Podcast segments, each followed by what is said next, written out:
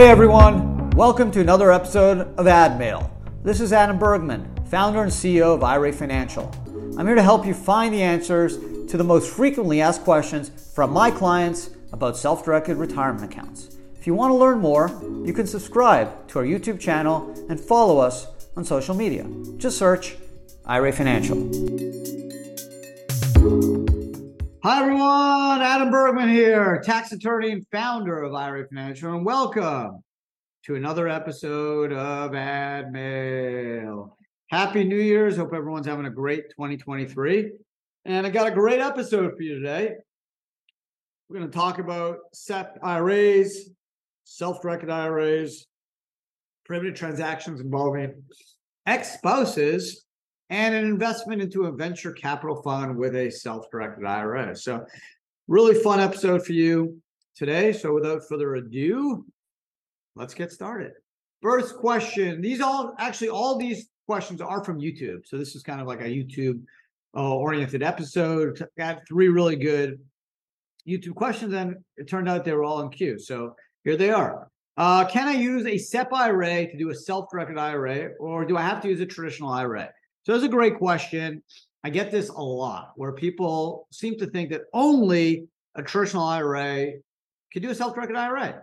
No, a SEP IRA, a Roth IRA, a simple IRA, traditional IRA as well, of course, can do a self-directed IRA. Now, a self-directed IRA simply means an IRA, just like an IRA you can get at Schwab or Fidelity, that allows for alternative asset investments. So going back all the way to 1974, when IRAs were created, there was no distinction between IRAs and self-directed IRAs.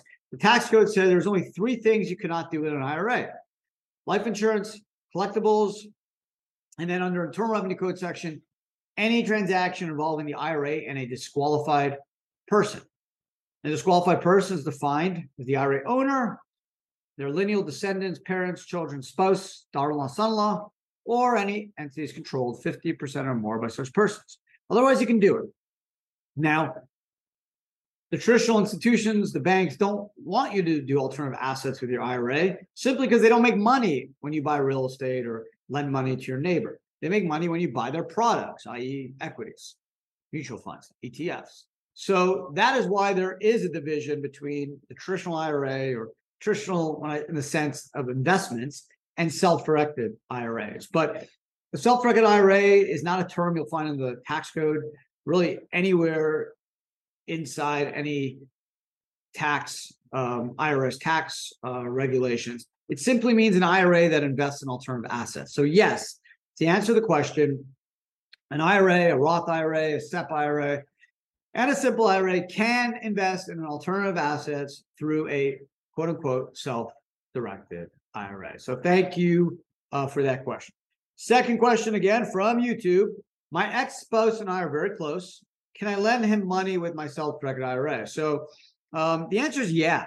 Why? As I went through the disqualified person um, definition in the previous question, there's three things you cannot do with an IRA: life insurance, collectibles like art, and thirdly, in the broadest category, any transaction involving the IRA and a disqualified person. And again, a disqualified person is a parent, child, spouse, daughter-in-law, son-in-law, or any entities controlled by such person. An ex spouse is not a spouse anymore, right? there is a change in status. So technically, yes, you can transact and lend money to an ex spouse so long as you or your kids or your joint uh, family does not benefit. So if your spouse, ex spouse needs some money for his business, as long as that money is not going to go back and help the kids, you know, buy a new car or something that indirectly or directly benefits your disqualified person. When I say you, I mean the spouse who's lending the spouse, your ex spouse, excuse me, the ex spouse who's lending the ex spouse the IRA funds.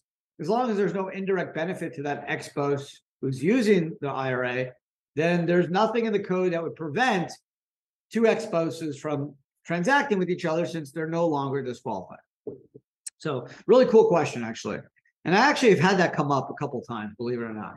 I um I have a client, nice, nice lady who's like best friends with her ex-spouse.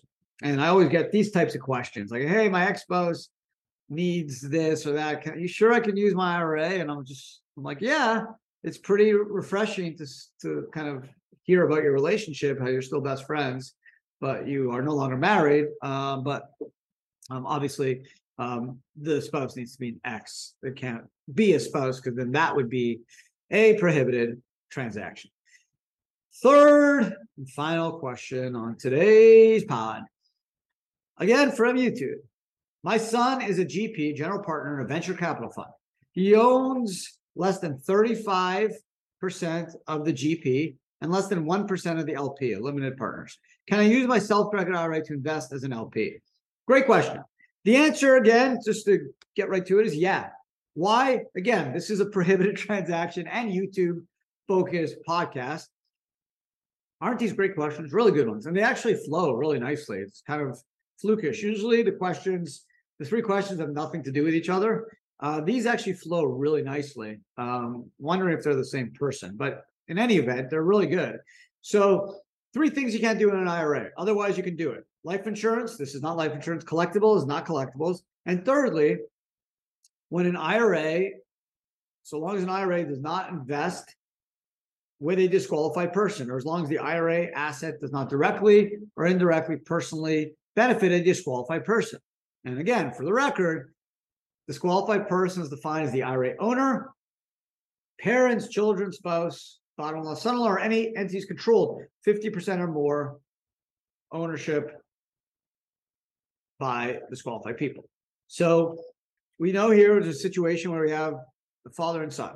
Father is going to use IRA funds to invest in an entity where the son has involvement. So again, first threshold is 50%. Is the son 50%? No, he's under 50% as a GP. What's a GP? The GP is the entity or person sometimes, but generally an entity like an LLC or an limited a general partner that makes the investment decisions and manages the venture capital fund. Most funds, the GP gets a management fee anywhere from let's say one to two percent, and also gets what's called a carry interest, which is generally 20% of the profits above a threshold or in the hedge fund world, just 20% of the net profits. So in this case, the dad is investing not in the GP, but he's investing as a limited partner, just like you and I technically could. So because the, the his son owns less than 1% of the LP and less than 50% of the GP, it's very hard for the IRS to argue that there's any type of prohibited transaction here. He doesn't, con- the son doesn't control the GP, does not control the LP. As long as you are making the IRA is making the investment to directly benefit the IRA, and there is no way any type of conflict of interest, like, oh, I need to get family members to invest. And if I don't get a family member to invest, I lose my job or I lose my ability to be a general partner.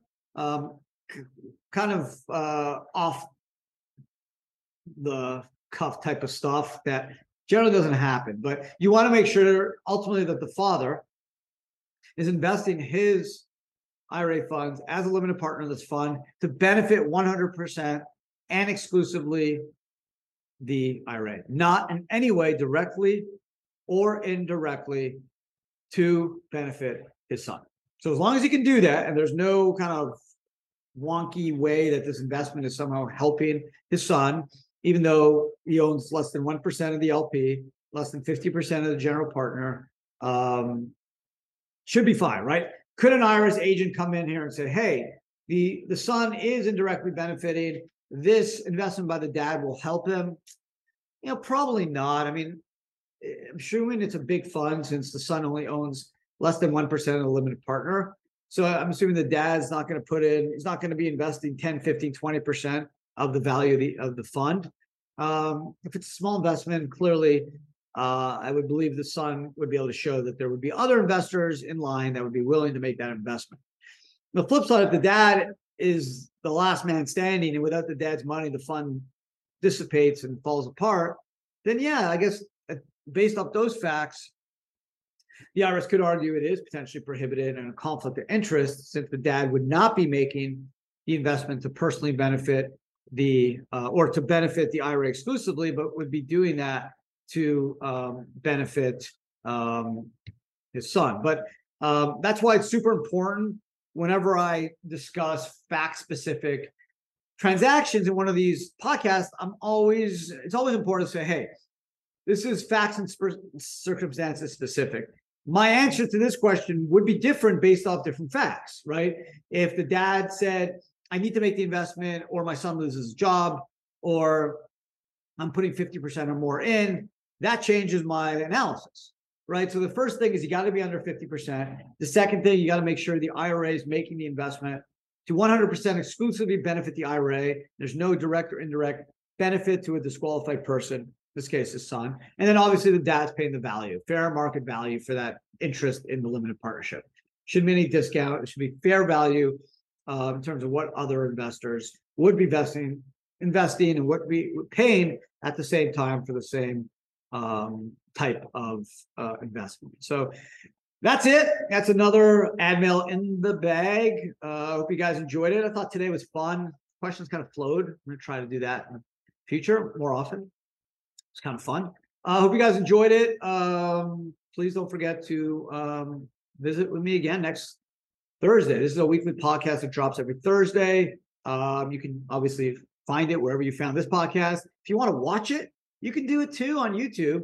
Just go to uh, IRA Financial and obviously do not forget to give us a thumbs up uh, and subscribe because there's amazing self-directed content. I promise, I promise you will become a much, much better and wiser self-directed retirement investor by simply watching videos on the free IRA Financial YouTube channel. So do not, do not miss the chance. It's fun. And you know what? If you can't sleep, it's also fun, right? I'll put you to sleep. um, or, and you potentially will learn something as well. But sometimes I do kind of run on in tangents just because as a tax lawyer, someone that's been involved in the self-directed retirement space for you know 13 plus years. I love this stuff. This is my passion.